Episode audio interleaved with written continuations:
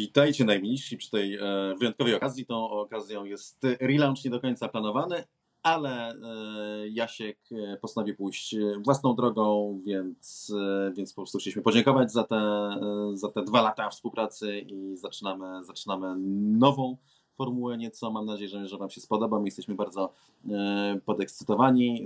E, sprawę załatwiliśmy szybko, bo tak, to, tak jak z nami, rzeczy niemożliwe załatwiam od ręki. Na cuda trzeba trochę poczekać, ale to była tylko rzecz niemożliwa i dziś e, zaczynamy w nowej odsłonie z nowym prowadzącym. Jestem bardzo podekscytowany. Będzie to osoba, no, której bardzo ufam, którą bardzo wierzę i która będzie tak naprawdę trochę bardziej Waszym reprezentantem w tym podcaście. No i tą osobą jest Max Kapłan. Cześć, cześć, e, witam Was wszystkich. E, jestem Max, bardzo mi miło. E, mam nadzieję, że będziemy się wszyscy razem doskonale bawili. Z takich rzeczy o mnie, których możecie nie wiedzieć, e, to na przykład, że lubię sobie e, czasem pośpiewać, a czasem pomedytować, a w ogóle najbardziej to lubię znajdywać takich młodych e, dziennikarzy, takie młode strzelby dziennikarskie. O, Cezary, to o tobie, to o tobie. Dokładnie, tak jak Czarek i Aldona i pomóc im wypłynąć na szerokie wody, także mam nadzieję, że to, to będzie doskonała współpraca. Jak zacząłeś mówić że lubię sobie, to pomyślałem, że powiesz, lubię sobie dobrze wypić, ale takiego cię nie znałem. Cheers to.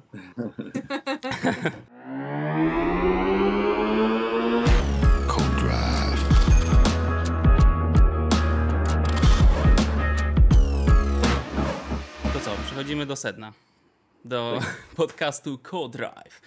E, przed nami e, najbardziej aktualne tematy, e, czyli wypowiedź Nelsona Piketa, już nie taka świeża, ale jednak bardzo świeża. Wspomnień czar, czyli złamana noga Schumachera i pierwszy wyścig czarka. Czy Sebastian Vettel zostanie w Astonie na lata? Helmut Marko o dominacji Red Bulla, odrodzenie Mercedesa i czy aby na pewno odrodzenie. Potem przejdziemy do pytań od Was które będą stałą rubryką e, podcastu, a na koniec luźny temat. I tutaj poruszymy wywiad z Bernie Ecclestonem i e, i poruszymy różne jego cytaty, bardzo barwne, jak to zwykle z Bernim. Ale zaczynamy od krótkiej charakterystyki e, toru Silverstone. Jest to tor, którego historia sięga II wojny światowej. Mieściło się tam lotnisko szkoleniowe. Tor ma długość 5891 metrów i przy 52 okrążeniach daje to 306 km długości wyścigu z małym haczykiem. E, średnia prędkość w rekordowo szybkim wyścigu w 2020 roku wynosiła 208 km na godzinę. Jest to jeden z najszybszych torów w kalendarzu F1. A najszybsze okrążenie na tym torze, ustanowione w kwalifikacjach w 2020 roku, należy do Louisa Hamiltona i był to czas 1.24.303. Dla porównania, y, najszybsze okrążenie rok temu, w 2021 roku, również z kwalifikacji, to było 1.26.134, także różnica prawie 2 y, sekund. Maksymalne przeciążenie na tym torze y, to 5,2 G w zakręcie numer 12 i teraz dla porównania, e, w słynnym e, wypadku, w słynnej kraksie rok temu Maxa Verstappena e, w zakręcie Cops wynosiło 51G, oczywiście przez ułamek sekundy, ale still. I wtedy jego ciało ważyło ponad 3,5 tony. Także myślę, że dosyć ciężkie. Tak jest, dosyć ciężkie. Tor bardzo lubiany przez kierowców, generalnie, to trzeba powiedzieć, faktycznie, głównie ze względu na sekwencję szybkich łuków i szczególnie właśnie ten zakręt Cops i e, to, co idzie tam dalej, typu jeszcze Chapel, Maggots, te, te zakręty i sekwencje łuków, one wymagają bardzo dużo precyzji, bardzo dobrego docisku aerodynamicznego oczywiście, zbalansowania bolidów i to jest tak trochę można porównać z tymi eskami na Suzuce, tylko trochę szybsze są te partie niż te eski. Czyli taki kultowy pierwszy sektor na Suzuce, tutaj to już nie jest pierwszy sektor, to jest zdaje się już drugi sektor w tym momencie, bo kiedyś to był początek yy, okrążenia na starym Silverstone, potem mm. został przeniesiony padok w inne miejsce i od tej pory to już jest taki, nie wiem, mniej więcej drugi sektor toru.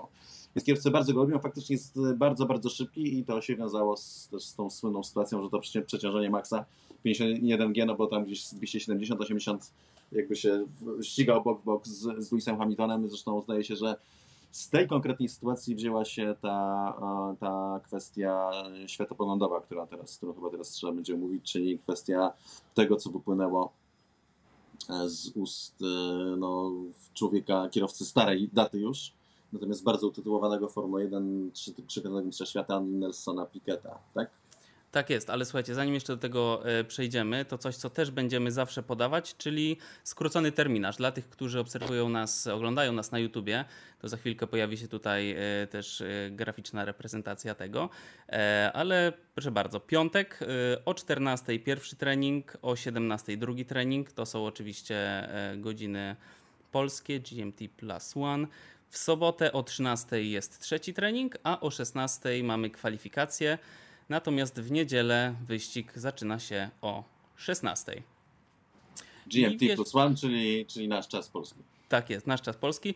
I zanim jeszcze przejdziemy do tej e, barwnej sytuacji z panem Nelsonem, e, to taka mała ciekawostka, o której Czarek już wspominałeś u siebie, ale e, od tego wyścigu Formuła 1 zmienia swój branding i zmienia hasło World's Most Sufficient Engine, czyli najbardziej wydajny silnik na świecie, na Net Zero 2030, czyli e, do 2030 roku zamierzają e, osiągnąć neutralność e, węglową, co nie oznacza, że przejdą na silniki elektryczne, tylko jak sami mówią, przejdą na sustainable fuel, czyli jakieś takie paliwo, rozumiem, które nie emituje żadnych gazów cieplarnianych czy dwutlenku węgla. Super, juhu! Go F1! Chodzi o paliwo syntetyczne. Tak, to ma być paliwo drugiej generacji, nad którym e, pracują w tej chwili w Formule 1. Mieliśmy ostatnio dyskusję na ten temat e, z Cezarym, bo ja w całym tej w całej tej narracji wokół ekologii, w tych trendach widzę jakąś szansę i widzę faktycznie mhm. Formuła 1 jako, jako całość, jako to miejsce, które może być źródłem rozwiązań, bo tam mhm. naprawdę mhm. pracują najtęższe umysły, jeśli chodzi o technologię. Kto ma wymyślić coś, e, jak nie oni? Skoro to Formuła 1 była gotowa ruszyć z produkcją maszyn wspierających e, oddychanie, gdy zaczął się COVID, skoro to na podstawie Formuły 1 e, nie wiem, szpital w, we Włoszech e, był taki, opracował procedury postępowania na sali operacyjnej, wzorując hmm. się na pit stopach. Więc Formuła 1 jest rzeczywiście takim miejscem, na którym, w którym można wyznaczać te trendy. Więc jeżeli już idziemy w tym kierunku, musi ta ekologia wejść do naszego życia, no to niech Formuła 1 wyznacza te trendy. Dobrze mówię? No niby tak, ale jest tutaj pewien się dylemat związany z tym, że e, jakby cele Formuły 1 e, mocno mijają się z celami normalnej motoryzacji, normalnego życia i to jest największa pułapka i największe przekłamanie, które ciągle krąży i powtarzanie, że te technologie to one przechodzą do zwykłej motoryzacji. No tak, przechodzą jakieś ogólne idee, natomiast nie bezpośrednio i chodzi o to, że e, no, chociażby teraz problem zbyt cięż, ze zbyt ciężkimi bolidami obrano oczywiście drogę tą taką, e, no, no, że, że mają mniej palić, co jest w wyścigach Smithers był jakiś absurd, e, że ma być to jakby przyszłość zelektryfikowana, hybrydowa, efektywność silników, sprawność mechaniczna i tak dalej, wszystko super. Tylko, że z tym, że im bardziej idziemy w tym kierunku, tym mniej trzymamy się wyścigów i tak naprawdę to, co teraz jest najbardziej krytykowane przez kierowców i nie tylko, czyli wysoka masa bolidów, a to jest też problem bezpieczeństwa, wynika z tego, że zamiast się skupiać na tym, czym Formuła 1 jest w istocie, czyli jak najszybszym pokonaniu e, czy to okrążenie, czy ten dystansu wyścigu, w jak najlżejszych, jak najmocniejszych bolidach, no to oni jeżdżą takimi krowami, mówiąc w skrócie, i mają z tego powodu różne inne problemy. I wydaje mi się, że z tą ekologią też trochę będzie tak, że E, no nie wiem, może faktycznie z tym paliwem coś trochę lepiej, ale też no to paliwo to jest do silników, które, e, które to nie są takie silniki, jakie będą jeździły w normalnych samochodach, więc nie może jakieś ogólne idee, natomiast bezpośrednio to nie, nie będzie miało przełożenia. Natomiast to, co jest ważne jeszcze, to to, że żeby zdać sobie z tego sprawę, bo to czasami takie absurdy się opowiada, bolidy Formuły 1 to generują e, jakby relatywnie bardzo, bardzo, bardzo mało szkodliwych substancji dwutlenku węgla. To trzeba podkreślić, bo ostatnio jak E, mieszkańcy Nicei protestowali, e, grupa tysiąca, e, tysiąc podpisów zebrali, protestowali, żeby próbować organizować wyścig w Nicei uliczny, to powoływali się na ekologię i na te bolidy tutaj, że one tak zanieczyszczają. To jest bzdura, to jest bardzo mały poziom zanieczyszczeń generalnie. Największe zdecydowanie zanieczyszczenia i największy ślad ten węglowy, jaki stawia Formuła 1, to jest przede wszystkim cargo, to jest przewożenie tego całego sprzętu. Samoloty, tak czy to jest. samolotami, tak, czy ciężarówkami, czy, czy statkami. I tu jest cały ten plan, żeby tutaj ograniczyć to zużycie, żeby na przykład lepiej użyć kalendarz, żeby nie latać po całym świecie, tylko żeby jakby te wyścigi były organizowane bardziej obok siebie. No i oczywiście cała reszta e, jakichś takich logistyki typu, nie wiem, generatory i cała reszta. Chłodzenie serwerów, czy przede wszystkim działanie fabryk, tak? I to, co, to, to, to, to ciepło, które wydzielają fabryki i siedzibeki. Więc to jest taki ten plan tak naprawdę jakby jego clue i największe wyzwanie nie, nie dotyczy tego, co wydzielają bolidy Formuły 1, tylko całej reszty, która jest potrzebna, żeby te bolidy ścigały się w danych miejscach i w danym czasie. Tak, no we mnie na przykład są dwa wilki. Z jednej strony yy, zgadzam się z Czarkiem i faktycznie samo doprowadzenie do tego, że bolidy będą neutralne węglowo, to jest jakaś w ogóle nawet nie kropla, to jest jakaś mikrokropelka. Natomiast zgadzam się też z Aldoną, że po, jeżeli zbiorą się te tęgie umysły, żeby wymyślić jakąś nową jakość, jakieś rozwiązanie technologiczne, to prędzej zrobią to tutaj i prędzej będzie można to wykorzystać e, w jakimś przemyśle komercyjnym, ale postawmy tu pineskę, spotykamy się za 7 lat, 8, 7,5 i zobaczymy jak to będzie. Codrive 438 i wrócimy do tematu, także bądźcie z nami. E, I co? E, tym subtelnym sposobem przejdźmy do Nelsona Piketa i jego wypowiedzi.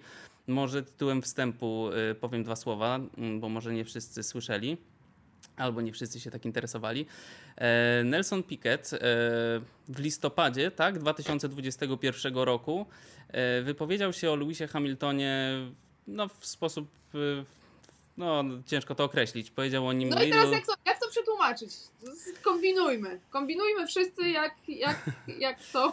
Wydaje mi się, że, wydaje mi się że, że, że w polskim języku nie ma aż tak pejoratywnego określenia na osobę afroamerykańską, jak to, którego użył Nelson Piquet. E, little N-word, powiedzmy, tak?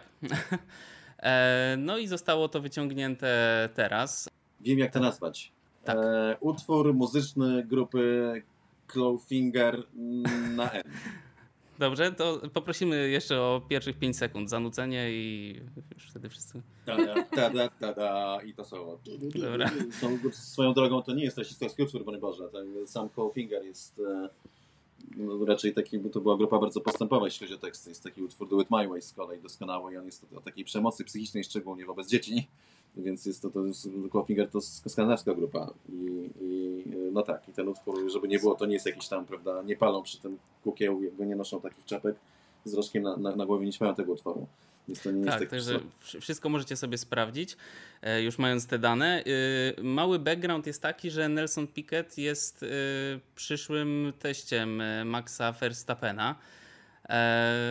No i tak, co wy o tym sądzicie? Czy to jest y, przypadek, że to jest wyciągane teraz, y, tuż przed y, wyścigiem na Silverstone, czyli torze domowym Mercedesa? Oczywiście to w żaden sposób nie usprawiedliwia, czy ja nie próbuję usprawiedliwiać w ogóle tej wypowiedzi, ale no co sądzicie, Aldona, powiedz. Co uważasz? Wiecie, że pierwsza rzecz jest taka, że Nelson Piquet generalnie nie jest postacią, która szczególnie dba o to, aby swoimi słowami nikogo nie urazić. I on tak robił od lat. On przez, przez dekady powiedział naprawdę bardzo wiele rzeczy o różnych, o różnych ludziach. E, o e, Ricardo Patrese powiedział swego czasu, że jest płaczką i że kto w ten sposób jeździ bolidem, tylko e, bezużyteczny kierowca.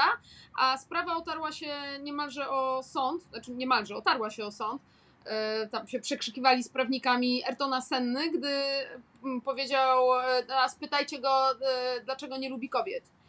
I tak, tak, tak, właściwie można się zastanawiać, czy reakcja Ertona Senny, który na te słowa był gotów go pozwać, mm, nie jest bardziej homofobiczna niż sama ta uwaga, no bo dlaczego Ayrton Senna miałby poczuć się urażony taką sugestią? Natomiast to, są, to były inne czasy. 30 lat temu w Brazylii kultura macho, E, no i problem polega na tym w pewien sposób, że Nelson Piquet trochę został w tym, co, co, co było akceptowalne lata temu, co w tej chwili już nie jest. I e, no, stał się bardzo, bardzo łatwym e, celem, to, to na pewno. Natomiast, to, tak jak mówię, to chyba jest też tak, że to burakiem był i, i, i będzie. Stary, czy się zgadzasz ze mną, czy nie?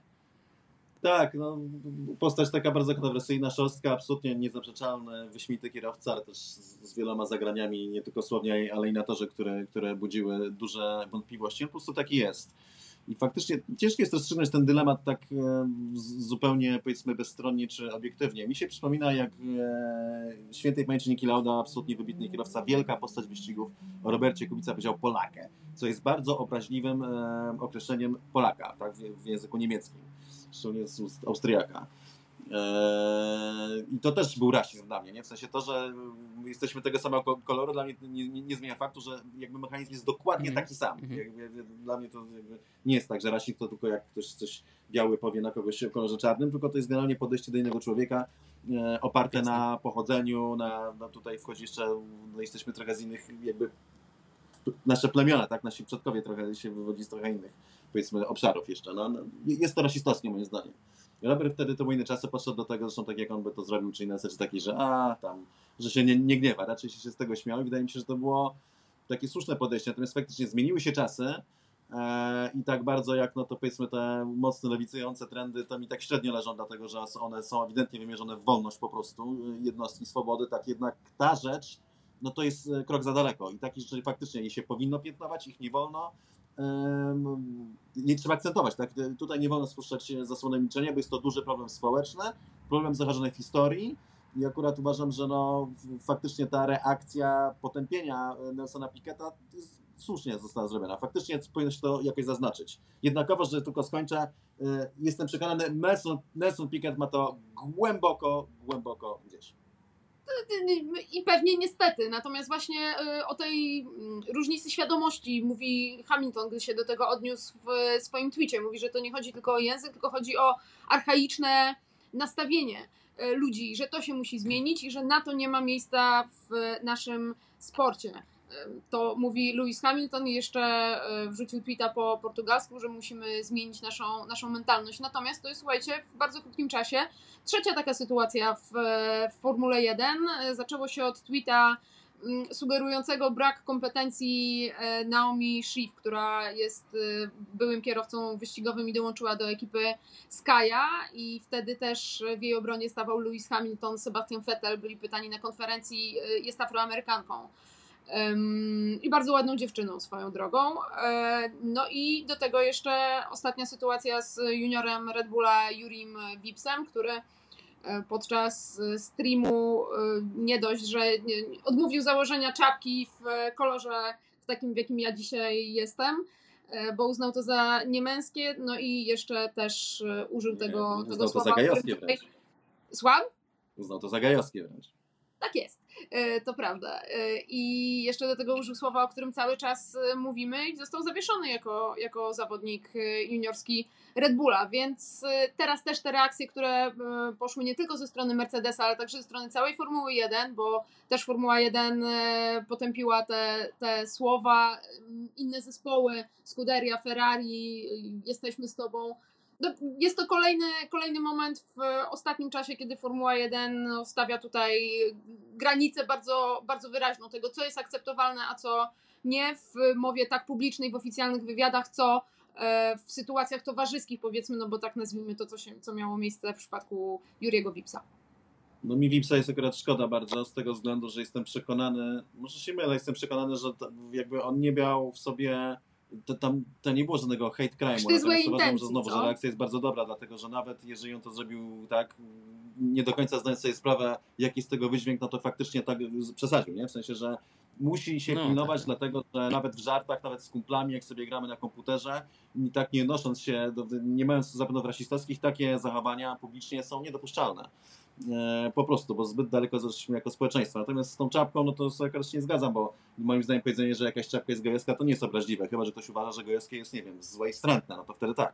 Natomiast no, dla mnie po prostu jest taki styl i tyle, jakiś sposób ubierania się jak już mówiłem o tym we vlogu, tak? Ja mam sam koszulę, która jest, uchodzi za gejowską, bo, bo jest różowa. Mnie to akurat bawi. Nie uważam tego za obrazę, bo dla mnie jak coś powie, że coś gejowskie, to nie znaczy, że to jest wstrętne, tylko po prostu jest jakiś tam styl, który jest przypisywany do, do, do, do pewnego sposobu ubierania się i tyle. Więc natomiast no już ta druga, to drugie, jak w grze strzela do kolesia i mówi zgiń, i znowu słowo na N, no to mimo tego, że uważam, że on nie zrobił tego na takiej zasadzie, że nie uważał sobie, że to jest właśnie e, przedstawiciel tej rasy i on go będzie mordował, no to jednak to już było za duże. Nie? Takie rzeczy niestety, albo stety, te rzeczy trzeba piętnować, to trzeba wyrugować. Dobrze, czyli Nelson Piquet potępiamy. Zdecydowanie, wszyscy we troje. To co, Czarku, może nam opowiesz, ponieważ e, już o tym wspominałeś e, u siebie, natomiast to był pierwszy wyścig, na którym byłeś na żywo, to był właśnie Tor Silverstone, prawda? Który to był Tak. rok? To był rok 1999. Był taki rok, O Jezu, darzy- no panie, to dawno temu nie jeździli? To ja nie byłem wtedy tam. Eee, Ktoś sobie wybrał Znaczy, wyścig nie, no, swoją nie, to, tak, nie, no byłem na świecie, ale, ale na wyścigu mnie nie było. To opowiadaj. To nie ja wybierałem ten wyścig. De facto to było tak, że po prostu w 99 roku, znaczy ja pracowałem w Kanalu Plus od 97 roku, w tym roku obchodzę 25-lecie pracy zawodowej i to właśnie gdzieś, gdzieś mniej więcej w tym momencie to się zaczynało, bo było tak zamiana studia. Być może to jest właśnie ten moment nawet. E, czekaj, gdzie jest flaszka? E, I ja zostałem jakby, były tam moje pra- praktyki, ja między innymi brałem udział po prostu w transmisjach i byłem takim na tym, na speakerze i mówiłem chłopakom, że na, co, rzeczy, które mogli przegapić, ale Mhm. też na przykład wytłumaczyłem im, jak działa ten live timing. Wtedy nie było Kom- komentatorom tłumaczyłeś? Tak, Komentatorom tak, tak, tłumaczyłeś? tak, Aha, tak. okej. Bo oni mieli ten sygnał, co No, było no, w no. ogóle wtedy oglądanie live timingu, to było niesamowite w ogóle rarytas, dlate- dlatego że nikt nie miał do tego dostępu poza telewizją. Nie było internetu, albo inaczej raczkował i nie było rzeczy w tym internecie. Więc World po Wide wtedy- Web! Tak, tak, tak, tak. Więc e, worldwide. E, więc e, e, rozkminiłem i wytłumaczyłem, jak działa komputer. Znaczy, no, po prostu ten live timing i potem pomagałem w ten sposób. Natomiast od 99 Działa roku. komputer, no. No tak, tak. Tutaj myszką w Kompu- prawo. Tak, komputer. E, Od 99 roku byłem komentatorem, bo się pojawił w multisygnale i były różne kanały do komentowania i to był taki mój po prostu dream job, nie? Praca marzeń, super rzecz. Natomiast zgłosił się do mnie dział marketingu, bo oni promowali, po prostu Kanal Plus promował wtedy e, ten multisygnał na Formułę 1, to było chyba 7 w ogóle ró- ró- różnych kanałów było w dekoderze, różnych e, przekazów. I po prostu dwóch abonentów ten konkurs wygrało i nagrodą był wyjazd na Grand Prix Wielkiej Brytanii Mm. na Silverstone i oni mnie poprosili, żebym ja z nimi pojechał. Mówię, okej. To był mój pierwszy lot samolotem. Do dziś pamiętam, że to był Boeing 757. Taki nie do końca udany, prawda? Teraz to jest 737 tylko w wersji MAX, tak? Czy 800, coś takiego. Tak, tak, wtedy się taki nazywał ołóweczek. Mhm. Tak, tak, tak. Dłuższy, dłuższy samolot wąskokodubowy. Eee, no i ten wypad cały do UK, jeszcze wtedy nie było strefy Schengen, jeszcze nie było, bo teraz już nie ma, w Wielkiej Brytanii. Eee, I no, pamiętam te po prostu wyprawy na tor, że w, pamiętam, że jechaliśmy do Northampton pociągiem, a potem stamtąd taksówkę w kilka osób zrzuceni na tor Silverstone. Oni mieli, wchodzili na bilety, ja sobie załatwiłem wyjściówkę, w ogóle mi załatwił znajomy z McLarena, wyjściówkę taką, że mógł, że mógł wyjść do padoku i zobaczyć rzeczy od środka. Eee, I no, wiele rzeczy mnie wtedy zaskoczyło. Po pierwsze ilość kibiców Ferrari, których było mnóstwo i Brytyjczyk, z którym jechałem w taksówce, e, już drugiego dnia powiedział, tu wytłumaczył mi, że oni to generalnie to lubią po prostu Ferrari, lubią Schumachera, że to nie jest tak, że tylko Brytyjczycy, Brytyjczycy tylko właśnie, właśnie że, że im to w, odpowiada, tak? że to, to, to mnie zdziwiło im plus. E, Druga rzecz, która mnie zdziwiła, to była pogoda. Tak jak w Wielkiej Brytanii zazwyczaj jest pochmurno i tak średnio gorąco, tak teraz po prostu było żar w dniu wyścigu, żar lał się z nieba. Natomiast to, co było takie najbardziej charakterystyczne, poza tym, że znalazłem się nagle w padoku Formuły 1 i obok mnie przychodzili ci wszyscy ludzie, których oglądałem w telewizorze i to było po prostu jakimś kosmicznym przeżyciem, to było fakt, że w tym wyścigu Michael Schumacher złamał nogę. Michael Schumacher był moim faworytem od 90, odkąd odszedł pros, od 94 roku. A już wcześniej mówiłem, że ten, że to jest ten kierowca, który no, no moim zdaniem e, no, jest przyszłością Formuły 1. E, I on w tym wyścigu uległ wypadkowi za Hangar Straight, czyli tą długą prostą. Ona się nazywa Hangar Straight, dlatego że tam były hangary, kiedy Mhm. tam było lotnisko. To jest też taki fajny ten, e, fajny, e, fajny story. I w, przy wchodzeniu w następny zakręt, to chyba było 100, jeśli dobrze pamiętam, nie, hamulce nie zadziałały. I po prostu wjechał prosto w barierę z opon. Dość ciekawe było to, były dwie, dwa takie haczyki w tym wszystkim. Jeden to taki, że walczył zaciekle z kolegą z ekipy Edim Irvine'em, który, który w tym momencie był przed nim, a powinien być za nim, no bo jednak Schumacher był numerem, numerem jeden, a Irvine powinien być z tyłu. Irvine był Irlandczykiem, zresztą taki bardzo loko, bardzo ciekawa postać. Może kiedyś zrobimy o nim jakiegoś specjala nawet. A druga rzecz to była taka, że w tym momencie wyścig był już przerwany do jakichś kilkunastu, może 20 sekund, dlatego że tr- trzeba było, już nie pamiętam z jakiego powodu, ale trzeba było powtórzyć procedurę. A on mimo tego atakował, padły mu hamulce, wbił się pod barierę. To jest jeszcze ciekawe, stałem pod e, centrum medycznym akurat, tak się zdarzyło, bo jako, że nie skorzystałem z biletu, e, a nie miałem wyjściówki dziennikarskiej, więc nie było mnie w biurze prasowym, no to tak po prostu się gdzieś kręciłem. Te jakby centrum medyczne to było pierwszym miejscem takim, e, gdzie można było pójść z buta, wyjść z padoku i po prostu stać i widzieć, co się dzieje na torze i widzieć telewizję.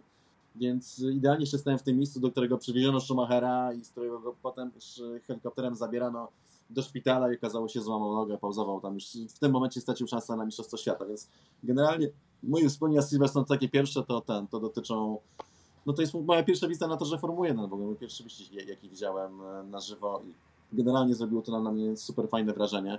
E, no a potem to się po prostu już tam rozkręciło, ta, ta spirala przemocy jakby wzrosła do tam, przypuszczam, że on teraz gdzieś pod 200 wyścigów. Na, to, na, był, na to był jedyny ale... raz, kiedy przyniosłeś pecha Schumacherowi, tak? Nic... Mm, chyba tak, chyba że uznać, że jego nieudany powrót z Mercedesem to też moja wina, no to wtedy to już naprawdę no, przegrałem ale... Przypadek? nie, no bo potem przecież jeszcze zdobył tyle tytułów mistrza świata, kiedy ja się znajdowałem na torze, prawda? Chociaż e, fakt jest taki, że jak Schumacher przegrał Mistrzostwo Świata, takie no, no ostatnią szansę miał na ósme i to był taki pojedynek, e, że e, stara gwardia, czyli Schumacher już sam, kontra nowa gwardia, czyli Fernando Alonso.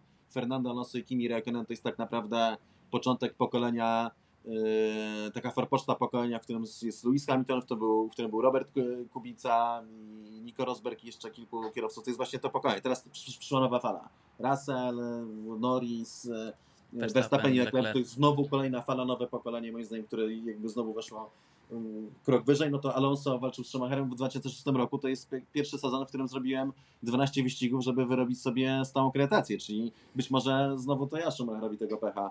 Aczkolwiek pamiętam, że jakby na jego przegranej zaważyła awaria silnika, chyba na Suzuce. To byłem wtedy na Suzuce. Cholera, to mogę być ja, to przepraszam. Nie chciałem. To był no, mój to... faworyt. A ty, Aldo, na, na jakim wyścigu byłaś? E, który wyścig był twoim pierwszym wyścigiem? Gdzie byłaś na żywo? Grand Prix Belgii. E, Grand Prix Belgii, więc przy okazji Belgii o tym opowiem, natomiast moje, w jednym zdaniu moje wrażenie było takie, że wiecie, no Formuła 1, ten glamour, tutaj to wszystko, a Belgia jest położona, jak wiecie, w środku niczego, e, nie ma tam żadnego glamuru, najwyżej kalosze trzeba zakładać, więc e, to było takie Instagram versus reality, tylko że 15 lat temu. Dobra, słuchajcie, to co? Przejdźmy może do y, następnego tematu, czyli czy Mercedes faktycznie się odradza? E, czyli po fatalnym wyścigu w Baku dla Mercedesa przyszedł wyścig w Kanadzie, dużo, dużo lepszy. E, jest, e, jest dosyć duży pakiet poprawek przywieziony na ten wyścig przez Mercedesa, na pewno podłoga. George Russell też się wypowiadał, że oczywiście nie chce niczego przesądzać, ale e, czuje, że na Silverstone może im być troszkę łatwiej i jak wy uważacie? Czy to już jest ten moment, kiedy Mercedes będzie powoli dobijał do czołówki? Słuchajcie, no tutaj jakby clue polega na tym, że wracamy na klasyczne tory, czyli troszeczkę wracamy do tego, z jakimi nadziejami oni opuszczali Hiszpanię. Hiszpanię, mhm. gdzie wprowadzili e, pakiet poprawek i gdzie rzeczywiście byli wyraźnie szybsi i faktycznie byli wśród tych trzech zespołów, które, które walczyły. Potem przyszły nietypowe tory. Mamy Monaco, Baku, Kanadę.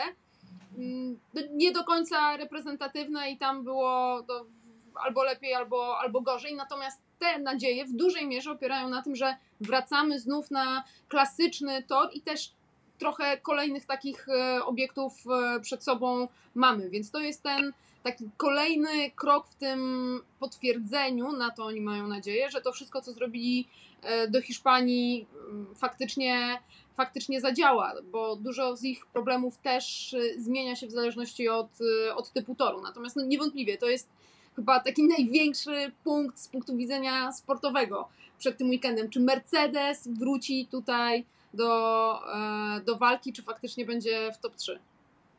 No to jest oczywiście kwestia tej Barcelony, oni po Barcelonie byli bardzo podbudowani, a Silverstone to jest w pewnym sensie taka, nie wiem, progresywne rozwinięcie e, Barcelony. Jest to tor o innej charakterystyce, bo jest długi jest szybszy o wiele po prostu, natomiast generalnie jest złożony głównie z sekwencji łuków z szybkich łuków.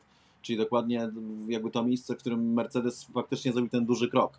Natomiast prawdopodobnie takim e, no, punktem przejścia, który zaważy, to będzie jakoś nawierzchni. Czy ona będzie wyboista, czy będzie gładka. To już ostatnio to, to żartował po Grand Prix Kanady, że zaczną sami kłaść asfalt na torach, że będą proponowali organizatorom, bo jak jest płasko, to im idzie o wiele lepiej.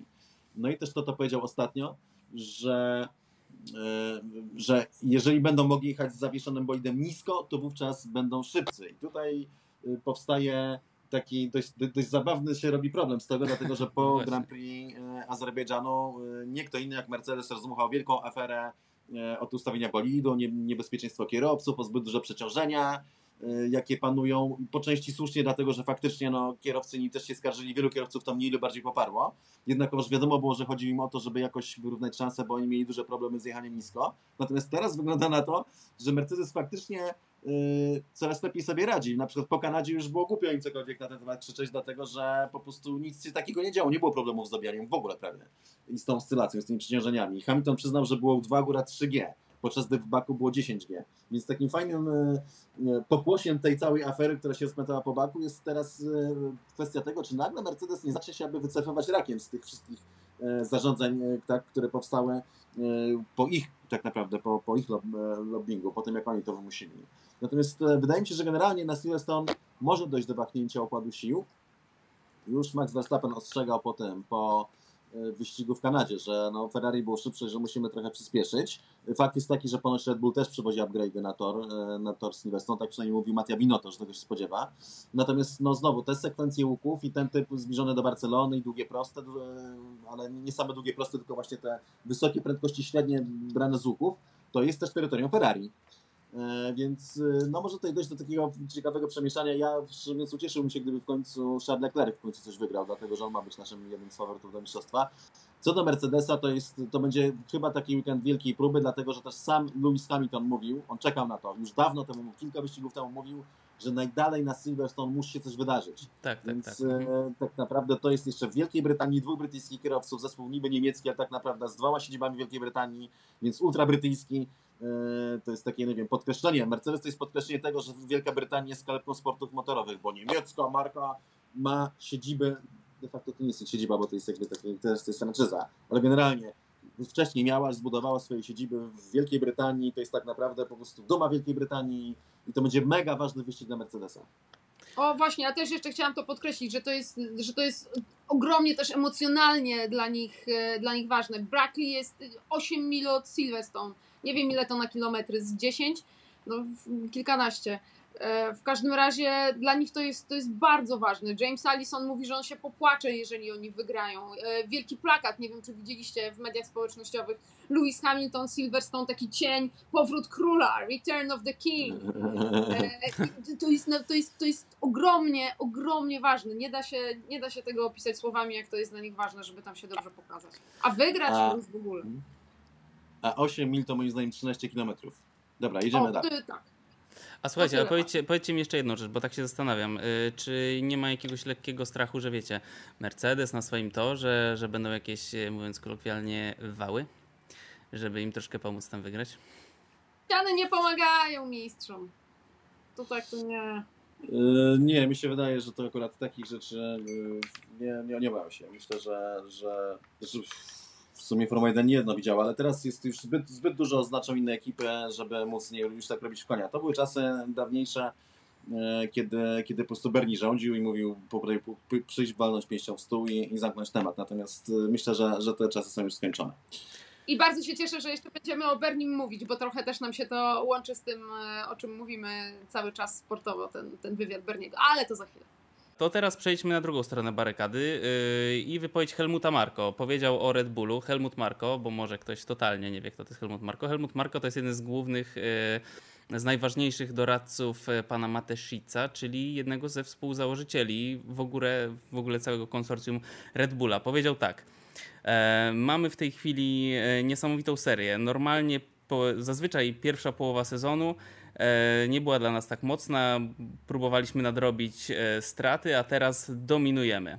Musisz powiedzieć, w sensie to jest dominacja, jeżeli e, wygrywasz 7 wyścigów z 9. To jest dominacja. Czy wy uważacie, że to już można powiedzieć, że to już. Nie, zawsze mogłoby być gorzej. W którym to sezonie Mercedes wygrał podwójnie pierwszych ile? 6 wyścigów? To, to wtedy jest dominacja. Tutaj przynajmniej rzeczywiście trochę, trochę walki jednak, y, jednak jest, więc ja bym nie powiedziała, że oni już dominują. E, na pewno na tym etapie sezonu są najmocniejsi, więc jak Cezary mówi, że fajnie by było, żeby Leclerc coś wygrał, to to jest właśnie ten moment, żeby Mercedes się włączył do walki, to to jest właśnie ten moment, żebyśmy nie zaczęli mówić o, o Red Bullu jako tym, który tutaj już sobie wszystko pozamiatał. Moim zdaniem to też nie jest jeszcze dominacja, e, szczególnie nie, nie jest dominacja zespołu. Pamiętajmy, że to Charles Leclerc zdobył większość proposition e, w tym sezonie, e, więc to, to dominacja to jest wtedy, kiedy startujesz z pierwszego pola, odjeżdżasz w dal i przyjeżdżają do, za tobą wszyscy okrążenie z tyłu, tak? albo powiedzmy 40-50 sekund, więc absolutnie to nie jest dominacja, to jest trochę, wydaje mi się, że trochę w pewnym sensie, no, na pewno nie zamierzeniem Helmut Marko trochę ucina zasługi swojego własnego zespołu. To jest wynik pracy całej ekipy, bardzo dobrej, jeśli chodzi o kwestie strategiczne, na przykład bardzo ważna e, i rozgrywanie wyścigów, bo tutaj bardzo dużo wygrywają i takie kwestie operacyjne i przede wszystkim też to jak jeździ Max i to jak jeździ też Sergio Perez. Więc moim zdaniem to nie jest dominacja zespołu Red Bulla generalnie, na pewno nie, nie techniczna, to jest zbyt blisko, e, Natomiast jeżeli już jest to jakiś rodzaj dominacji, to jako organizacji e, po prostu całościowo, czyli zespołowa, teamu. Natomiast z całą pewnością nie techniczna, nie prędkości.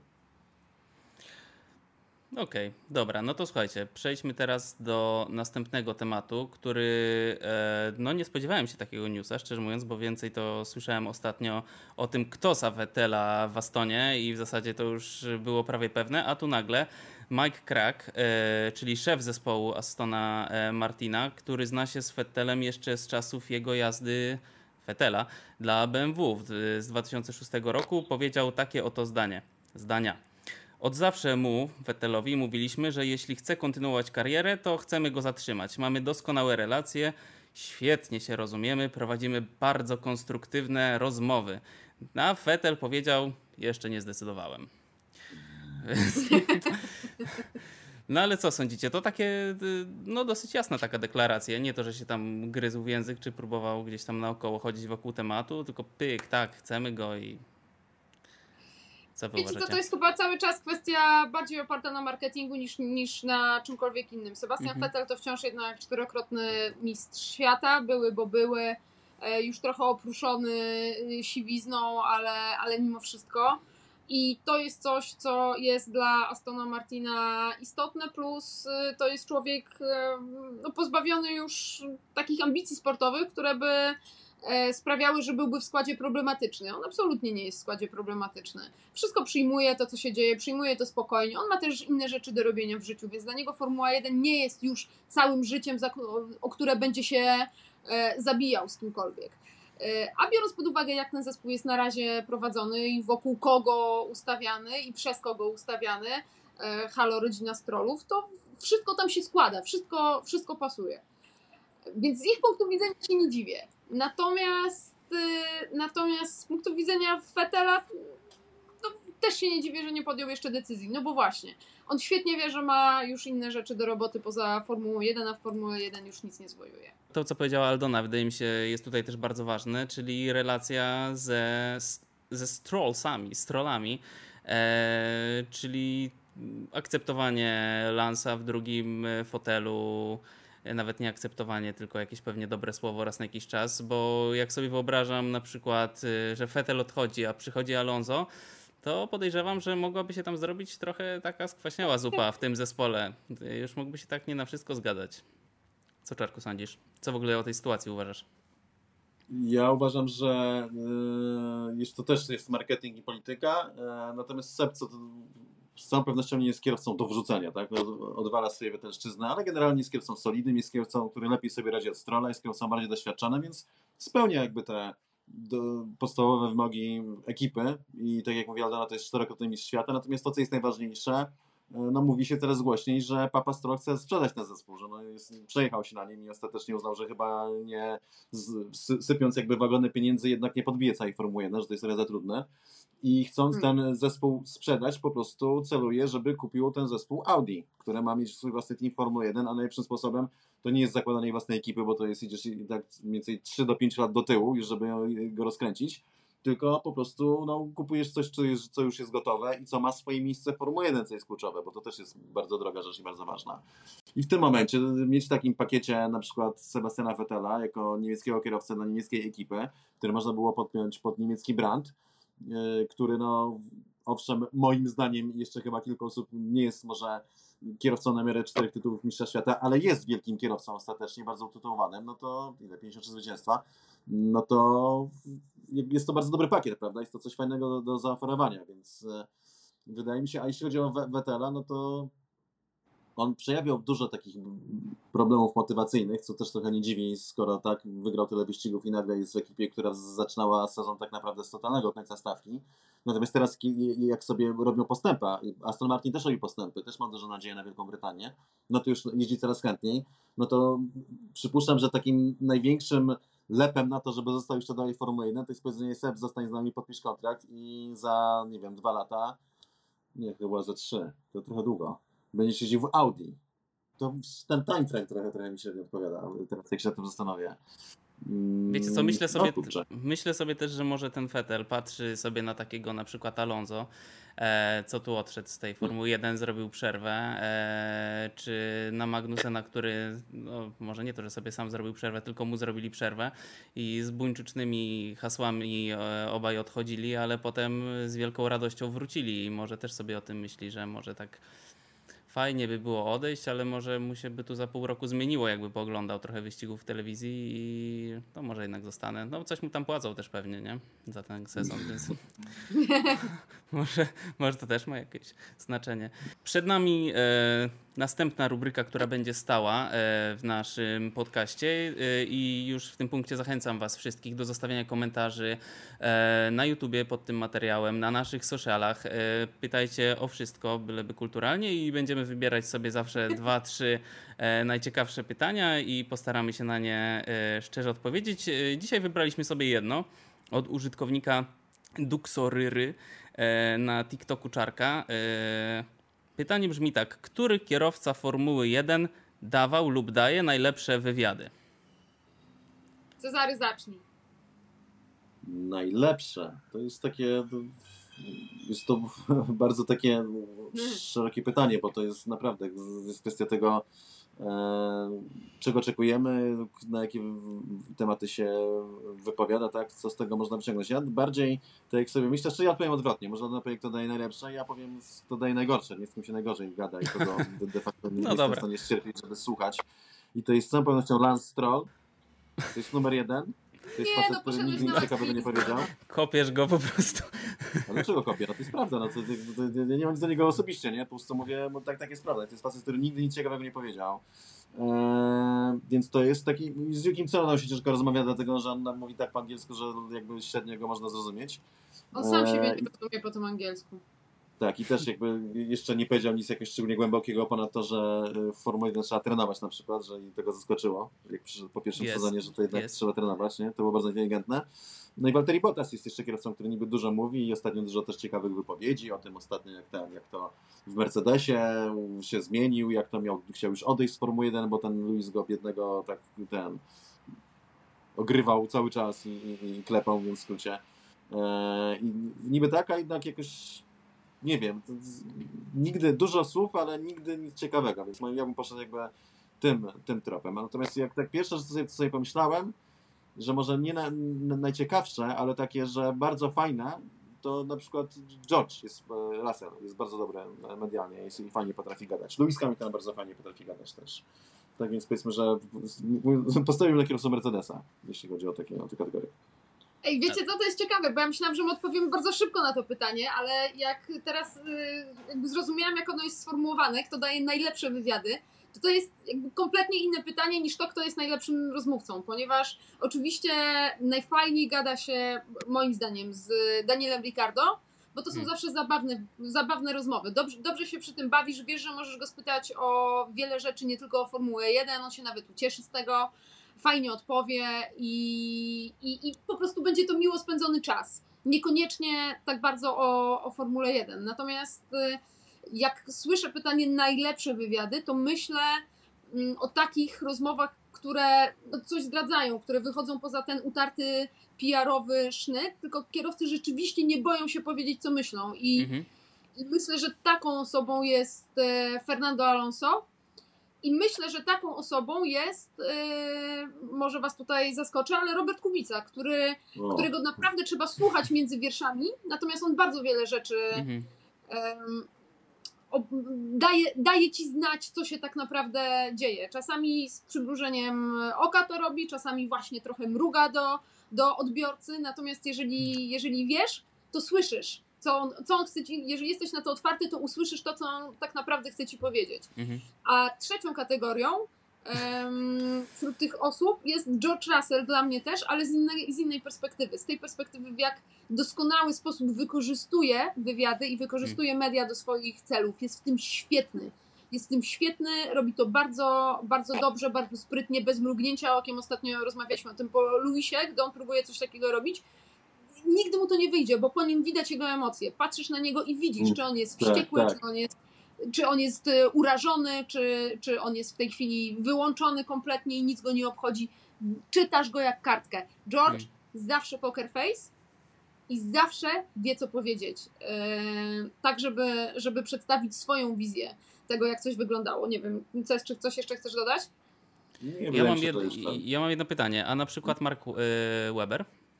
Jakie on dawał? Z Markiem się fajnie rozmawiało.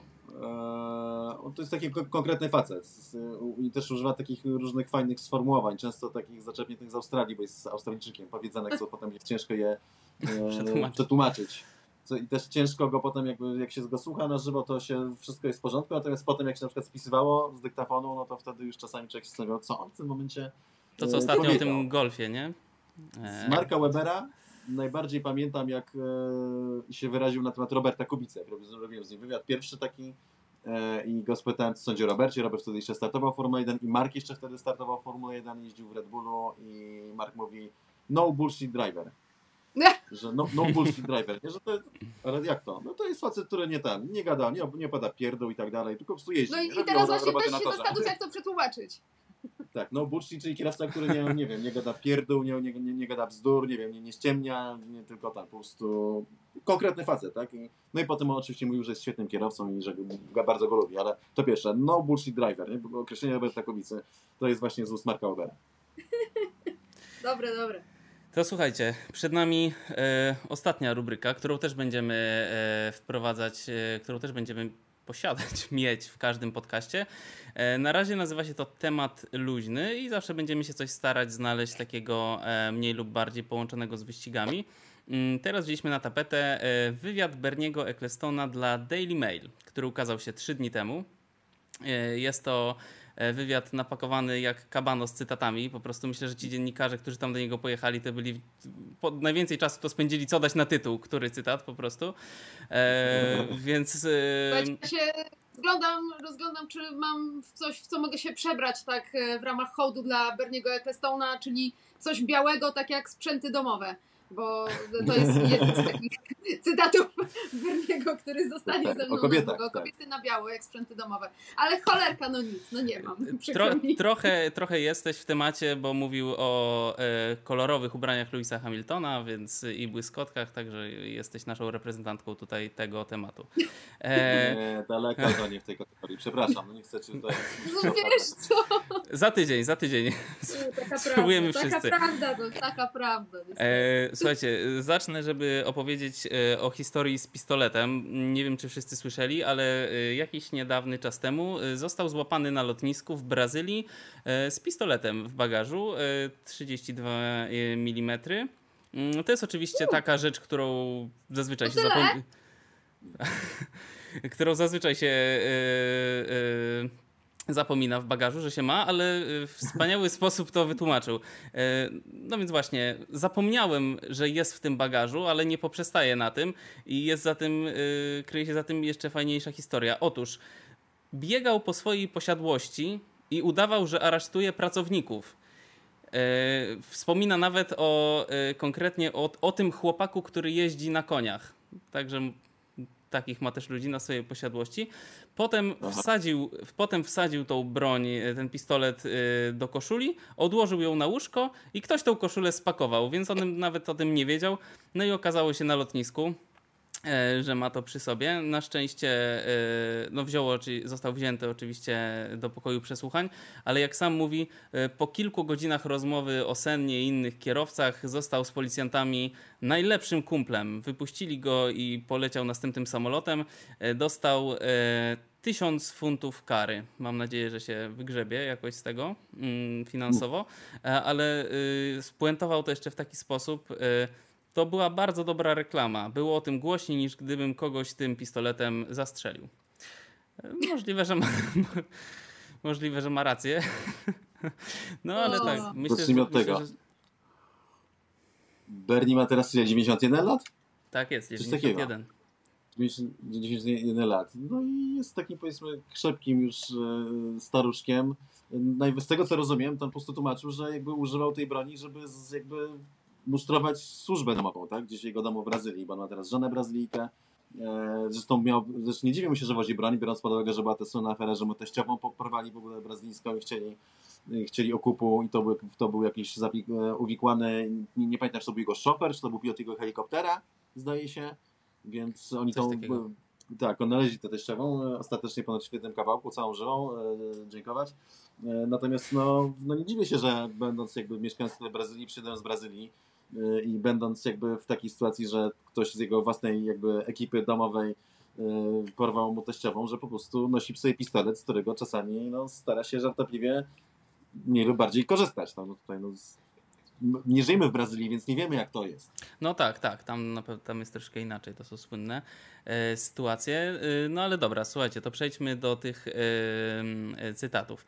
Mm, najpierw zacytuję wam fragment o Toto i Luisie. Toto wydaje się być zmęczony Luisem. Luis się nie stara, nie próbuje. Wygląda jakby nie przeszkadzało mu przegrywanie. I co, wy uważacie, że to takie gadanie Berniego, czy faktycznie coś jest na rzeczy?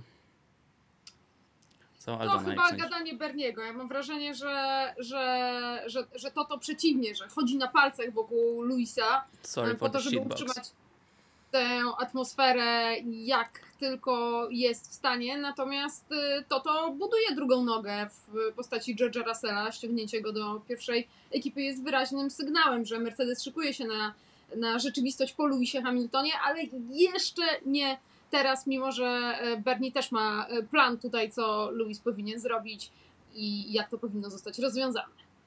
Moim zdaniem też to jest takie Bernie stock. No, ewidentnie cały czas Luis jest y, jakby centralną postacią tego zespołu, aczkolwiek Bernie czuje trochę inne sygnały.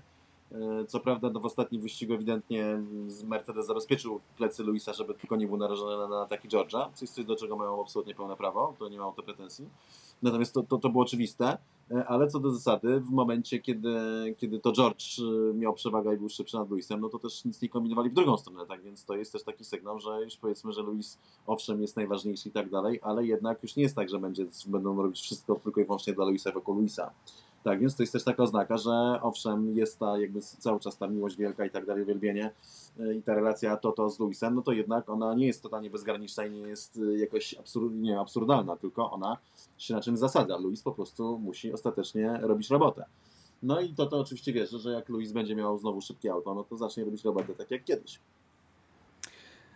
Potem, y, potem y, przeszedł y, w bardzo delikatny sposób do stylu ubierania Luisa, który jest też wałkowanym tematem wszędzie i to na bardzo różnych mediach, w bardzo różny sposób. Cytat brzmi tak: Nie wiem po co on to wyrabia, ubiera się w te śmieszne ubrania. Ma w tym jakiś cel? Może żeby go zauważono. Może chodzi właśnie, może właśnie o to chodzi. No i co wy uważacie? Bo wydaje mi się, że, że możemy mieć trochę odmienne zdania na ten, na ten temat, ale powiedzcie, co wy Y, uważacie? Ja mam wrażenie, że, że 7 tytułów Mistrza Świata całkiem dobrze daje rozpoznalność w padoku Formuły 1. Problem polega na tym, że Luisowi nie wystarcza bycie osobą w padoku Formuły 1. On chce być gwiazdą światową. Nie gwiazdą sportu, tylko po prostu globalną gwiazdą. I to jest y, element tego. Y, Mój problem z tym polega na tym, że czasami ta moda y, nie spotyka się ze zdrowym rozsądkiem. Gdy jest 40 stopni, wilgotność powietrza 90%, a Luis przychodzi w golfie niemalże kożuchu. I, I to jest ten moment, w którym rzeczywiście zbliża się do tej granicy śmieszności, a według niektórych ją, ją przekracza. Ale to- to jest cały czas. To, jest Luis. No, co tu można zrobić? To są po prostu mega dobre materiały, wiesz, to tak oddycha, że nie ma problemu. Jedno No jest bezsprzeczne. nie są to jakieś takie, nie wiem, Luis oczywiście robi to po to, żeby, nie wiem, czy żeby prowokować, czy żeby się wyróżniać, tak, czy też jakby promować swoją własną linię mody i moim zdaniem ma do tego absolutnie pełne prawo, w sensie, że ja mam e, takie podejście do tego, że jeżeli Luis pewnego dnia postanowi przyjść w majtkach na głowie, to to jest jego święte prawo, że my w wolnym świecie jeżeli jego sponsorzy, tak, jego zespół nie ma nic przeciwko temu, że chodził w majtkach na głowie, no to to jest oczywiście jego pełne prawo i nikt nie ma prawa tego zabraniać. Tak samo te wszystkie różne ubrania. Nawet u mnie na tym, na, na grupie patronosowej była, patronów moich na Patronite, była dyskusja na ten temat, bo tam e, od czasu do czasu, e, a nawet częściej niż rzadziej, ktoś tam rzucał jakieś zdjęcie Luisa z Instagrama z jakimś zabawnym komentarzem. E, typu na przykład, że chyba dziś pokoje malował i tak dalej. E, I w końcu się odezwało tam e, grupa fanów e, Luisa pośród moich patronów i tak ktoś napisał, sobie się wkurzył, że no komonnie, że co, co by nie założył, to od razu się pojawią posty. Ja też jego rozumiem, nie? Że, że faktycznie. Natomiast o co chodzi? Chodzi o to, że Luis ma prawo nosić, co mu się podoba, Natomiast my mamy prawo to zauważyć, czyli ja nie, nie żyję w świecie, w którym, a te, teraz się prowadzi taką narrację, że mamy udawać, że nie wiem, że wszyscy są tacy sami, tak, albo że wszyscy, wszyscy się ubierają zajebiście. Nie, no nie, poza Bernim oczywiście, bo on jest starej daty, więc on, on opowiada głupoty, więc on źle się ubiera. Yy, I, I że nie wiem, że wszystko jest piękne i wspaniałe. Mamy prawo reagować, czyli yy, jeżeli Louis przyjdzie w majtkach na głowie do podoku, to to jest jego święte prawo, nikt nie ma prawa mówić, że o, co ty robisz, czy mu tego zabraniać, poza zespołem oczywiście. Natomiast inni mają prawo powiedzieć, ej, on ma majtki na głowie, prawda? Bo to nie jest normalne, że się chodzi majtkę na głowie. I to nie jest tak, że cały świat ma teraz milczeć i udawać się, o, jaki wspaniały. Tak jak na, nagie szaty, znaczy nowe szaty cesarza, tak? To jest idealna bajka, która mówi o tego typu podejściu. No to też, no wszyscy powinniśmy się w tym pomieścić, tak? Że ci, którzy yy, chcą go pozwolić prawa do noszenia majtek na głowie, nie mają racji, bo to jest jego święte prawo, tylko zespół może mieć do niego jakieś tutaj pretensje, bo zespół mu płaci grube miliony za to, żeby jakoś go reprezentował. Natomiast ci, co zauważają, że ma te majtki na głowie, mają do tego prawo, dlatego że faktycznie to nie są typowe ubrania. Co, ty, co, co, co ty, Max, uważasz? Ja się zgadzam z Tobą y, i w ogóle z Wami, oczywiście. Y, natomiast y, mnie to trochę męczy już. To właśnie takie podśmiewanie, to takie podszyte taką trochę szyderą, że nie wiem, czy że facetowi to nie wypada zakładać takich rzeczy. I totalnie się zgadzam, że każdy ma prawo skomentować, czy możecie to totalnie rozbawić, czy kogoś innego. Tylko I had a dream, and in this dream żyliśmy w świecie, w którym po prostu ktoś nie, nie patrzyliśmy na takie rzeczy, nie zauważaliśmy w ogóle. Ubrał się tak, to się ubrał i to nie jest e, e, temat. E, I. I, to, i, I szczerze mówiąc, już właśnie za każdym razem, kiedy jeszcze słyszę o tym, że o jakoś się ubrał, równie dobrze można by się, wiesz, wyśmiewać z kogoś, że o, a bo ty to się ubierasz tylko w koszulkę polo, w sensie nie ty, tylko ktoś wyimaginowany, e, tylko w koszulkę polo i, i, i jeansy, bo się w ogóle... I, I, dokładnie, I dokładnie tak e, robię, na przykład niektórzy koledzy mają tak, że tak jak no, zespoły, ludzie, którzy pracą pracownikami zespołu wchodzą w e, strojach firmowych, tak samo koledzy z mediów mają koszule e, wyprodukowane przez y, swoje media, gdzie jest tutaj napisane skąd są, kogo reprezentują. Efekt jest taki, że za każdym razem wyglądają tak samo. I z nich też mhm. się nabijam, że mają tylko jedną koszulę, chociaż pakują 30 takich samych do, do walizek, więc wiesz, więc jak z nich, to mimo, że to jest biała koszula, czyli nic kontrowersyjnego niby, to jak z nich się wyśmiewam, to z Luisa też czasami można, co? Ja jestem, ja słuchajcie, bo ja jestem po prostu team, że to jest też jakaś dziedzina sztuki, e, moda, e, może też nie, nie, nie zawsze ją rozumiem, e, ale, ale raczej zawsze podchodzę do tego z zaciekawieniem, bo y, to, co on nosi, często to są takie stylizacje wybiegowe, które potem rzadko trafiają jeden do jednego do sprzedaży y, dla konsumentów normalnych, e, powiedzmy. E, natomiast e, absolutnie mi to nie przeszkadza. Z radością czekam na kolejną stylizację Luisa. Natomiast y, Bernie odbił się od tego potem trochę bo powiedział tak o Luisie. Mm, Formuła 1 potrzebuje osobowości, jak Luis. Kolczyki, te pieprzone ubrania to wspaniałe. Mm, I i a propos kolczyków, to jeszcze. Tak, tak, tak, tak, też się w pełni zgadzam. I to jeszcze a propos tych kolczyków. e, i tej słynnej sprawy, że Lewis nie chce zdejmować jednego kolczyka e, słynnej, no do, głośnej. Zasady to zasady.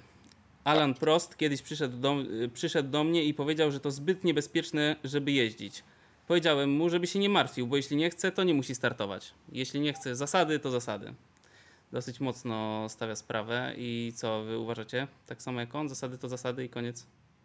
Dokładnie tak samo. Dokładnie tak samo. E, człowiek, który wieje na temat bezpieczeństwa kierowców, szczególnie po tym baku, bo trzęsie i tak dalej,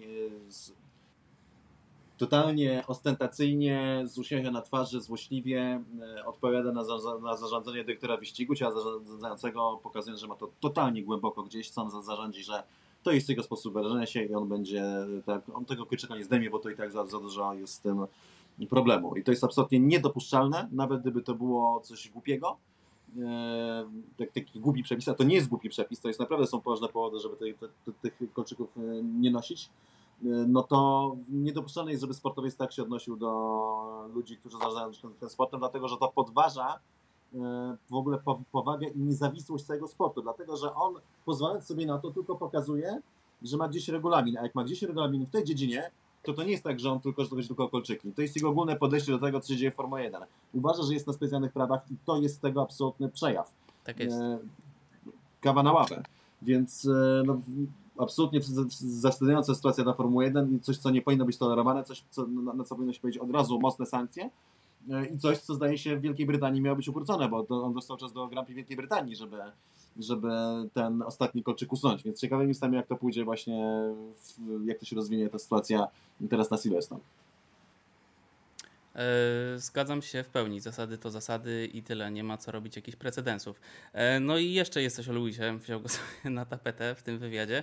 E, o bólu pleców. Jak po wyścigu w Baku Luis wychodził, że tak wychodził to mocne słowo, wygrzebywał się w ogóle z bolidu, trzymając się za plecy.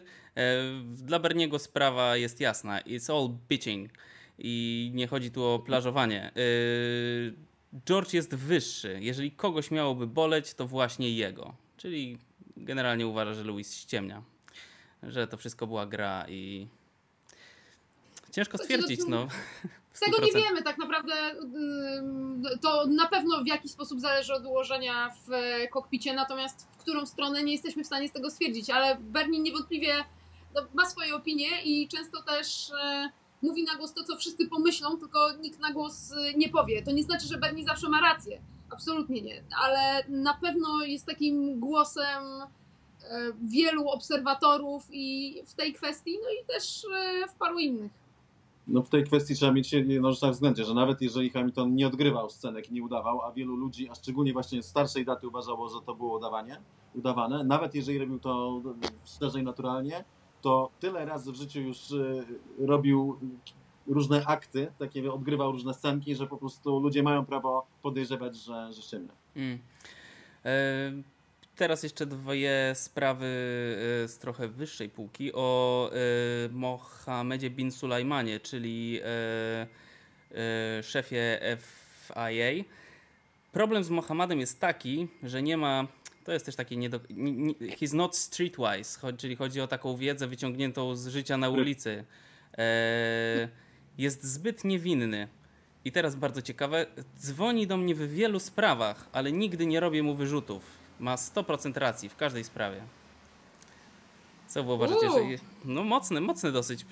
Po pierwsze o tym, że jest zbyt niewinny, a poza tym jestem ciekawy, ile dokładnie oznacza wiele spraw podczas tego sezonu. Ben Sulayem, Mohamed Ben Sulayem, prezydent FIA, no to jest człowiek z jednej strony, który e, mówi o takich, no, w sposób taki idealistyczny i on bardzo mocno podkreśla, że tutaj trzeba rozwijać FIA, właśnie tutaj inkluzyw, żeby była i żeby, prawda, te wszystkie, wszystkie te rzeczy, które teraz są na fali, że to trzeba zbudowywać, podejmuje takie decyzje. E, okazał słabość, e, przyznając, że Lewis Hamilton olał jakby SMS od niego, po prostu na to nie odpowiedział i okazał słabość moim zdaniem, chociaż tu był w ciężkiej sytuacji, ale faktycznie jakby zwalniając dyrektora wyścigu dla Hamiltona, bo to się tak naprawdę w ten sposób e, odbyło. Natomiast też on walnął inną rzecz taką, którą światopoglądową, z której musiał jakby wychodzić, bo wypowiadał się mm. na temat tego, tych wszystkich idei, o których mówi Sebastian Vettel i Lewis Hamilton, takich jakby postępowych światopoglądowo i on je wszystkie popierał, ale mówił, że jest jeszcze taka granica, że no, że nie powinno się narzucać na wszystkich innych jakby swoich poglądów i wymagać, tak, wymuszać na nich, żeby oni też te poglądy mieli. E, I, i tak jakby opierał się na swoim pochodzeniu, że tak, że on przecież nie narzuca swojego pochodzenia innym i to się spotkało z dużą krytyką i się potem z tego niby, że wycofał tak naprawdę na, na Twitterze i uważa, że ma 100% racji akurat, że tak bardzo jak, bo to już te idee, o których mówią Luis czy, czy Sebastian, no to one są słuszne bardzo, mówiąc szczerze, tylko że prawda jest taka, że każdy normalny człowiek to przyzna. Łącznie z tymi osobami, które jakby są wymierzone te wszystkie akcje anty, nie? W sensie, że to, to, nie jest tak, że wszyscy chcą, żeby, żeby był rasizm, tak? Albo że wszyscy chcą, żeby byli ludzie biedni i tak dalej, albo żeby ziemia była e, zatruta i, i ten, i umarła w ciągu 100 lat i tak, i nasze wnuki już nie miały gdzie żyć. Nikt normalny tego nie chce. Także, także ta większość tych złych osób, co to do tego doprowadzają, więc to łatwo jest wykrzykiwać takie rzeczy i podawać proste rozwiązania, ale praktyka życia codziennego e, pokazuje, że nie ma łatwych rozwiązań, ale to abstrahując od tego, to nie znaczy, że trzeba wszystkim teraz narzucać, żeby oni od jutra już i po prostu wszyscy się tak ubierali tak samo, tak wszyscy przestali samochodami, tak, latać samolotami, tak. To jest trochę takie, to jest trochę walka z takim ekstremizmem i po prostu brakiem tolerancji, który wybija z tych nurtów i z takich wypowiedzi. E, więc tak, jeśli chodzi o pana prezydenta, to, to, to z grubsza to tyle mam do powiedzenia. Może bez konkluzji, ale. A powiedz, powiedz jeszcze raz, jak się wymawia to nazwisko, bo jakoś fatalnie to. Yy, Mohamed Ben Sulajem. Mohamed Ben Sulajem, dobrze. Ben Sulajem. A ty, Aldona. Ben Sulajem, bo mówią na niego Ben niektórzy, a inni Bin. Ben Bin Sulajem. A Aldona, y, co ty uważasz? Yy, czy masz tam odłożony jeszcze cytat a propos pani Shelly tak, Ann tak, tak, tak, tak, tak, tak, tak, to na No to uważam, że to się pięknie łączy, także dawaj cytat. E, pani Sheila N. Ro, e, czy to jest pani, która pracowała z Toto Wolfem? E, wedle, według Berniego Ecclestona ona była w jego zespole prawniczym, w sensie zespole Toto, a obecnie jest dyrektorem F1, tak? Mam rację? Została mianowana? Sekretarzem generalnym. Sekretarzem generalnym. E, tak jest. E, no i e, nie odbyła obowiązkowego, to się nazywa gardening time, czyli rozumiem, chodzi taki czas, żeby nie było konfliktu interesów, tak? E, no i jest jakieś podejrzenie, czy, czy też jasno wypowiedziane oskarżenie przez Berniego, e, że to ona była tą osobą, która gdzieś tam e, pomogła Mercedesowi w bardzo szybki sposób przywieźć nową część do Kanady. To jest właśnie po raz kolejny ten moment, kiedy Bernie mówi coś, co wszyscy pomyśleli, tylko nikt nie hmm. powiedział, co nie znaczy, że ma rację. Natomiast y, sam fakt, że, że o tym mówi, no rzeczywiście mm, też poniekąd fakt, że Mercedes się wycofał z tych y, poprawek, no każe podejrzewać, że, że mogło tam coś być y, na rzeczy, tak sądziły zespoły, które groziło protestowaniem tego. Natomiast to e, prowokuje całą dyskusję, którą też Bernie zaczął, e, mówiąc, że to jest cholernie niebezpieczne, że osoba, która przez 2-3 lata była tak bliskim współpracownikiem Toto Wolfa, teraz będzie w całej e, strukturze Międzynarodowej Federacji Samochodowej. No ale to jest y, problem stary jak świat, bo ten transfer pracowników y, jest i na przykładzie Marcina Budkowskiego, który odchodził z FIA do zespołu, a więc przeszedł drogę odwrotną zostały wprowadzone pewne procedury, aby właśnie zachować ten e, wielomiesięczny okres wypowiedzenia, żeby nie było takiego e, bezpośredniego transferu, transferu ludzi. Natomiast mnie bardzo, bardzo wzruszyła odpowiedź na to od Mara Schaffnauera, który się kompletnie tym nie przejmuje i mówi, ona jest prawniczką, jako prawniczka ślubowała, więc jest godna zaufania. No, no tak, no dobra. To... Tak, okay. wszyscy prawnicy. E, tak. W ogóle wymiar sprawiedliwości jest go, go, go, godzien zaufania całe. Jest bardzo sprawiedliwe. Myślę, że wszyscy o tym wiemy. E, tak, jeśli chodzi o te kwestie przecieku domniemanego, no to albo Mercedes ma po prostu w swojej fabryce w czasach limitów budżetowych porobione różnego rodzaju elementy, których co prawda są nielegalne, ale być może kiedyś FIA je zalegalizuje, nie wiem co tam się wymyślili, może nie wiem, trzecie skrzydło e, albo drugi silnik, czy coś takiego e, spalinowy. Na wszelki wypadek, gdyby zalegalizowali, to od razu przywiozą na tory będą mieli. Więc albo idą tak szeroko, prawda, tak bogato, że po prostu sobie robią takie rzeczy, albo musieli wiedzieć wcześniej. Tak, się, tak, tak bym e, w to strzelał i podejrzenia szefów innych są słuszne. Czy od tej pani? Nie wiem. Tego nikt nie wie, może w ogóle nie wiedzieli wcześniej, tylko mają te właśnie stok części, których, które są nielegalne, ale mogą być legalne i po prostu sobie przywieźli, prawda? To, takie, to, to się często zdarza w życiu. E, natomiast e, jeśli chodzi o zagrożenie, Eccleston ma absolutnie 100% racji. Takich rzeczy nie powinno mieć miejsca i tu nie ma żadnego tutaj, że to pani prawnik i tutaj przysięga tego, to jest w ogóle come on, w jakim świecie my żyjemy. To takie bajdy to mogą tylko y, szefowie zespołu Formuły 1 opowiadać, nie? Biednym ludziom i biedni ci, co w to wierzą. E, Jest to bardzo, jest to bardzo y, niepokojąca sprawa, dlatego że też ze względu na to, jak działa Toto. I to jest coś, na co zwracałem uwagę dawno temu, lata temu, że Toto buduje swoją potęgę formułę, że buduje sieć kontaktów, że buduje sieć wpływów, co wypłynęło potem i było kwintesencją tego był zeszły sezon, kiedy to po prostu wybuchło i doprowadziło do całej afery łazami. To była konsekwencja tego procesu, który trwał od lat. I nie można się nie zastanawiać, czy w związku z tym osoba, która była jego bliskim współ- współpracownikiem, która teraz zajmuje tak bardzo wysokie stanowisko w FIA, po prostu nie będzie w jakiś sposób sprzyjała jednej z tych ekip, tak, z której pracowała. Po prostu to, to jest absolutnie, ja nie wiem, że tak będzie, ale samo myślenie w ten sposób i podejrzenie jest absolutnie uzasadnione. Więc tutaj pełna zgoda. Dobrze, słuchajcie, dla, dla wszystkich, którzy wiernie byli z nami do końca, mamy jeszcze niespodziankę, czyli powrót y, propsów i disów. Y, Będziemy się spotykać po wyścigach i szybko coś wrzucać. E, Prawda? Tak, postaram się. Prawda? Super, dobra. E, Uff, dobra, no to, to koniec na dziś. Udało się. Uda, udało się! Tak. Jak się czujesz? Strasznie było? Nie, było super, było, było jeszcze lepiej niż sobie wyobrażałem. E, to, to był zaszczyt. E, także dziękujemy Wam wszystkim. E, mam nadzieję, że Wam też się podobało. E, napiszcie nam tutaj pod na materiałem. E, chyba wywaliło nam na sam koniec czarka, ale to nic. Dziękujemy. Do usłyszenia. Zostawiajcie swoje pytania i słyszymy się w propsach i disach, a potem przed e, GP Austrii w imieniu Czarka i swoim e, dziękuję i żegnam Was. Aldona, chcesz coś powiedzieć do widzów? E, Do widzenia, do zobaczenia. Do zobaczenia. Thank you. Thank you. Thank you.